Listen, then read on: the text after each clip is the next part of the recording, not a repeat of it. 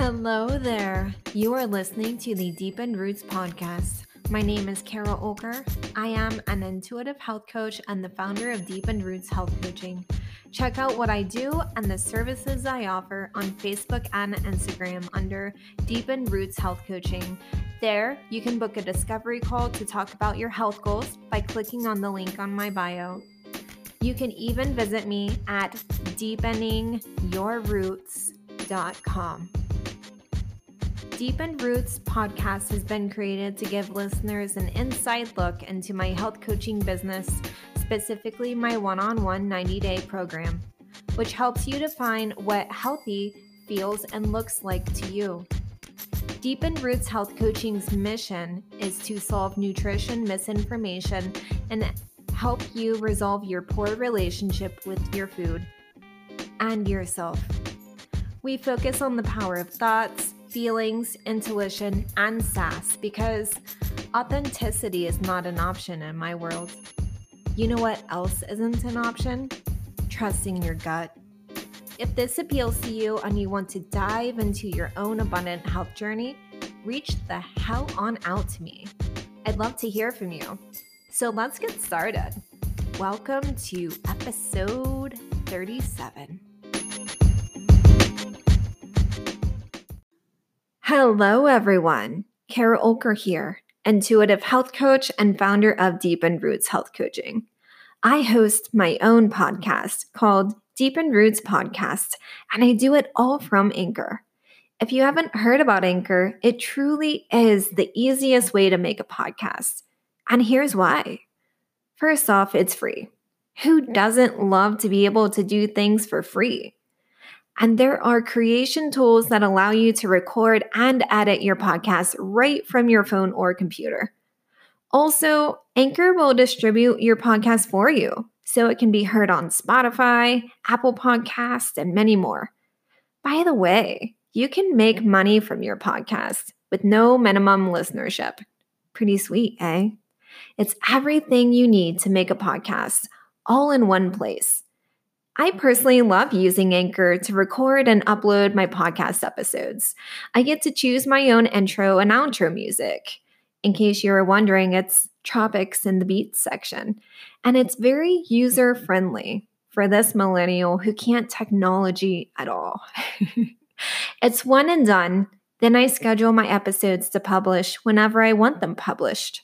For me, I schedule to publish every Friday because who doesn't love Fridays? Download the free Anchor app or go to anchor.fm to get started. Hello, everyone. Thank you so much for listening to last week's episode featuring Carl Sean Watkins. I'm still working on the perfect audio balance when interviewing, but the quality of the conversation and the back and forth between two people just talking, it's a powerful use of expression playing it back, listening to it all word for word. I hope you were able to get as much from that interview as I did to listen and experience it. Also, I I do want to mention one glaring word I've had in my introduction for ages that Carl Sean Watkins loathes, and it's the word authentic. I use this word and the content of encouraging others to explore what authentic looks like in action, which Carl Sean Watkins agrees with. For me, it's opening up the conversation to acting on your greatness. For you, it might be listening more than speaking while acting on your greatness. I do agree that using it as a descriptor loses the purpose of being authentic, which is what Carl Sean Watkins what gets Carl Sean Watkins' goat. and really, it gets mine too. But don't ever be afraid to take action in a way that explores your authenticity and what makes you, well, you. Period. And that way of life, discovery, it's so important. When we're talking about navigating between safety and security, Oxford Languages defines safety as the condition of being protected from or unlikely to cause danger, risk, or injury. Safety implies that you're in the middle of danger at any capacity and you need to protect yourself from it ASAP. This is where your sympathetic nervous system kicks in and gets your blood pumping for survival. Your amygdala, the emotions part of your brain, is in the driver's seat. Fight, flight, or freeze, whichever is going to kick in so you don't die. Your body sees this as a bear or as pillagers or a natural disaster. Your brain can also go through these survival gymnastics during a traffic jam or an argument with a loved one. Security, on the other hand, is defined by Oxford Languages as the state of being free from danger or threat. We can think of this as preventative measures from another threat of safety happening again, such as if your house was broken into and then you invest in a home security system to ward off any assholes trying to repeat the incident. Security can also be when you see an argument brewing between yourself and a loved one, and you stand strong in getting through the conflict together rather than attacking each other with words to make the other pre- person feel weak while you feel strong. Security is essentially taking inventory of what's in front of you from a rested and digested place, from your parasympathetic nervous system. You're not going to die or get hurt. You're merely working through it all from your prefrontal cortex, the place that processes all information at hand. And your body is able to function for growth and regeneration at a place of security because you feel secure and whatever outcome is going to occur. I know I've talked about this concept throughout Deepened Roots podcast. However, it's just so very much worth repeating, especially because we're in the middle of a pandemic, a year end, and so many people are wanting to return to normalcy at a time we just really can't. And at the same time, so many people also haven't allowed themselves to process the effects of what the pandemic has had on them. So they're kind of in security mode always and, and anyways, attack mode, if you will. You want to rip off your face mask, do a Braveheart battle cry, and get back to normal life. I get it. We're just not there yet. And then there is the rest of the population who's been going through the motions of the pandemic adhering to the new normal.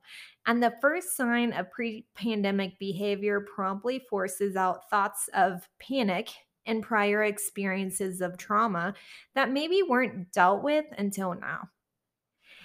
It's interesting, but I've been talking to a lot of people lately who've been dealing with their reactions to trauma that they never knew they had or that they thought they put to rest.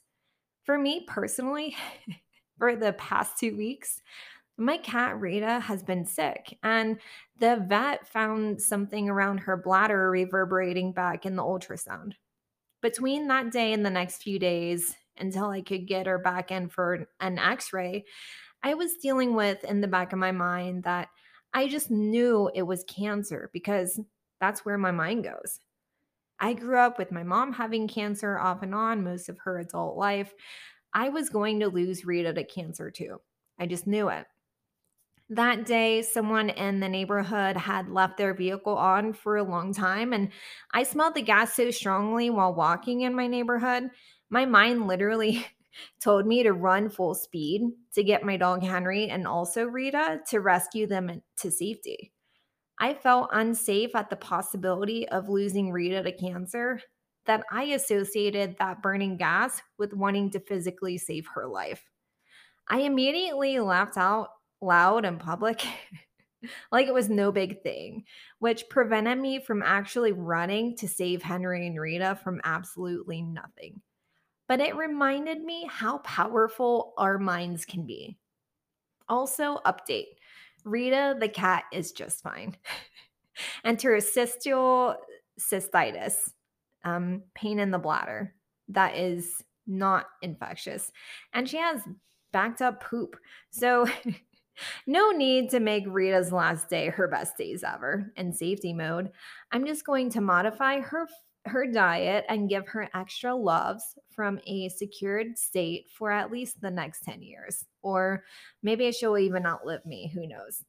But really, have you been out at the store or some socially distanced gathering lately? You're around masked people, you're all spread out, and suddenly there are like 10 people super close to you, and you start freaking the fuck out. That is such a common pa- story this past year, especially.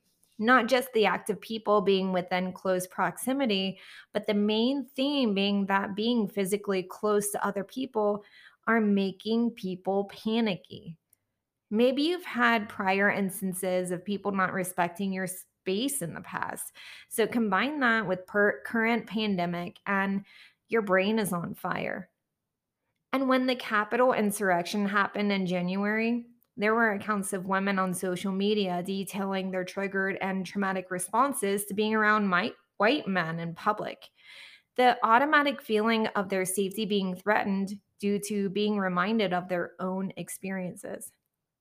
More recently, citizens of Texas losing its electricity, losing their electricity for more than a week due to a weak power grid controlled by the wealthy and unprepared of Texas, they definitely were in safety mode and for very good reason. And I'm sure so many are struggling to find a way to security. Electric bills being way higher than they need to be damage from pipes bursting, and trying to stay warm from the extreme cold. This is a kind of event where it can feel hard to see any security on the horizon. And that's all very valid. Though some took time to lament and the good they could find from the bitter cold. Posting pictures and videos of the ingeniously primal ways they were making breakfast for their kids while the world around them was freezing and there was no electric to keep them warm. Looking back at specific moments where it didn't feel safe and taking stock in the moments where it felt more secure, that's all very valid too. Also, FYI, Texas is still needing support in the aftermath, especially the more rural parts of the state. You can go online and donate supplies, time, and or money to the Salvation Army, American Red Cross, Save the Children, and Coalition for the Home- Homeless specifically. The ability to live in a state of safety and security is the emotional state of the sympathetic and parasympathetic nervous system. You really only can choose one state or the other according to the situation and the event of life and death or natural rea- disaster. The ability for one to rule the other is pretty handy, though, after the fact, staying in a state of seeking safety long term truly does have lasting effects on not only your emotions, but your being and how your body physically functions. Look back at the times you've had conversations with people, and when at the moment of security, you've thought, and security, you've thought you're to yourself, what are they truly thinking about me? What's wrong? Why does this person always cut me off in mid sentence? Who the fuck do they think they are? Why are they looking at me this way? What the hell is their problem? You more than likely were feeling unsafe in some way. And the mindset around the, that conversation was a symptom of feeling unsafe. Now, look back at the times you engaged in conversation and felt confident, or you noticed the other person was struggling and you were able to be the listener that person needed. You felt secure enough to engage in conversation with that person. You were free from harm. And really think about it. We all have internal thoughts that make the mind wander and take us from our solid state of security of this is who I am and what I'm about. I'm going to navigate this the situation how it needs to be navigated. To the safety standpoint of panic, disappointment, resentment, and even indifference.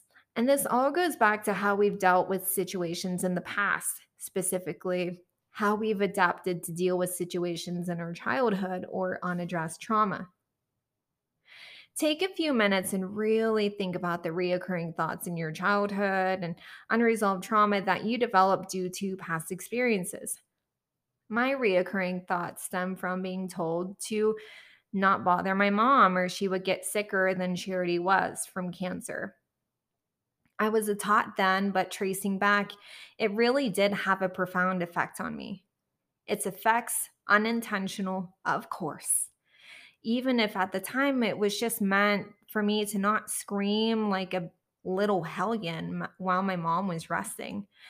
And to be honest, my mom felt the effects of that as well because she felt outer, utterly guilty. I unintentionally made myself small as a child. And she didn't even make those comments, but we we both did some healing together around that in my late 20s. Because it translated to me growing up truly believing my voice needed to remain silent for everyone's safety everyone's well being mattered over my own, and it was up to me to help others feel like they mattered. So I struggled and using my voice while simultaneously wanting to use it all the time. It took me the longest time as an adult to wonder why I felt utterly guilty and wanting to be secure and and myself and living as there was no clear and present danger for myself or the others I love. This guilt translated into physical gut dis-ease and autoimmune disease. I had tucked my early internal dialogue away as just simply that, not realizing that my entire life, my mind had been replaying specific conversations to keep me safe. What I knew is what I knew. To grow beyond that has been ever evolving and incredibly painful healing that we all owe ourselves with a secure external and internal support. But take a look at your own reoccur- recurring thoughts, and I betcha they're not much different. Are these recurring thoughts around your not enoughness or feelings of not feeling in control of yourself or feelings of the pressure of making yourself so small that others can feel good about themselves? or feelings that you somehow don't matter as much as everyone else. These are all thoughts rooted in your lack of safety. You don't feel safe within yourself, so how can you feel secure and thrive? Trace these thoughts further, and they show up as habits around eating comfort food when you feel emotionally derailed, eating junk food all the time with no solid diet, engaging in extreme dieting and fasting, drinking alcohol more heavily than usual, not taking care of yourself physically or emotionally. Every time clients come to me and they don't feel safe, their brains are unable to interpret the fact they're not needing to physically rescue themselves from harm. They don't trust themselves, or maybe they've lost that trust in themselves. And that's emotionally as bad as escaping a physically harmful situation. After a few weeks of working with my clients, we're unable to uncover some thoughts that keep them from building or rebuilding that trust. And it always comes back to their hardwired thoughts from childhood that they never knew existed, or unaddressed trauma, or they've just dismissed these thoughts because, hey, that's just from way back in the past. But normalizing these thoughts to yourself, normalizing the fact that they did exist, allows you to rewrite your story and what you tell yourself. For me, I've rewritten my story as this My name is Kara, and Kara means caring. I've had this caring aura around me from the get go the kind that people feel safe to confide and seek comfort on. And this is my superpower. What's also my superpower is standing up for what I truly believe is right, even if I come off strongly, and especially in regards to what I know is right for me and for others around me. It's not something I can nor will allow others to strip away from me, even unintentionally because these are my superpowers to feel and use accordingly. So now I use my superpowers to lean in and help others uncover their superpowers and become deeply rooted in their superpowers. You betcha, there are days and times during the day I block out to recharge. I set boundaries to continue to feel secure in myself and who I am. When I start feeling like I need to keep myself safe due to feeling others are trying to take away my superpowers, I give myself some extra time and love because I just need to feel safe.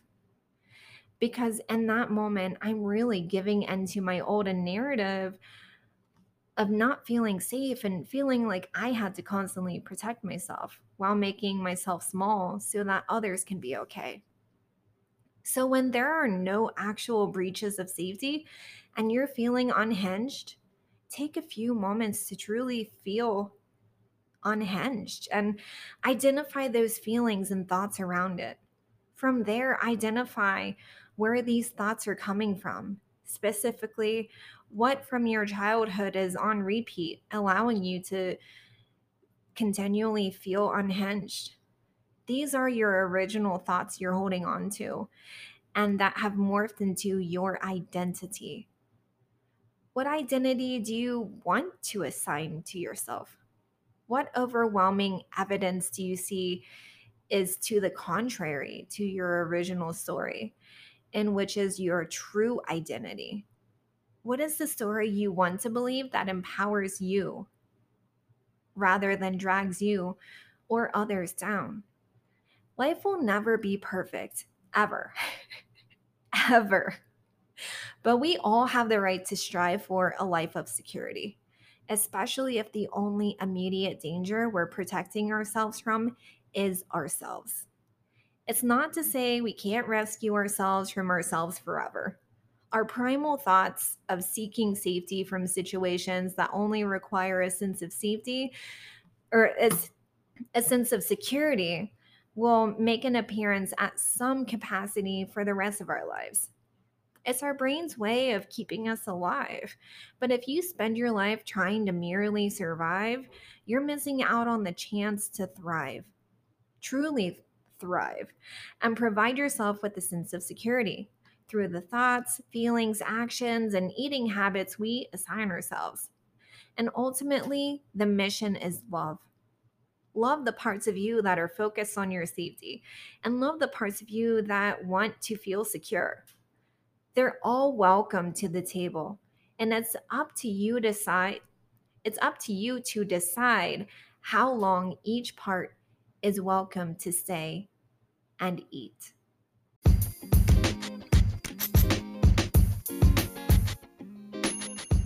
Deep Deepened Roots podcast covers elements of my one on one 90 day program that is founded on the concepts of acting out of abundance instead of fear and going for what serves you. From time to time, I'll also cover what speaks to me, what's important in the moment, who's influenced my work, and even bring you interviews with like minded humans. I also encourage you to reach out and let me know what else you'd like me to talk about. What moves you? What speaks to you? What serves you? Also, don't be shy. You can find me on Facebook and Instagram by searching under Deepened Roots Health Coaching. To not only book a discovery session by clicking on the link in my bio, but to see the current happenings, musings, and shenanigans at Deepened Roots Health Coaching. Thank you so much for joining me, and I will see you next time.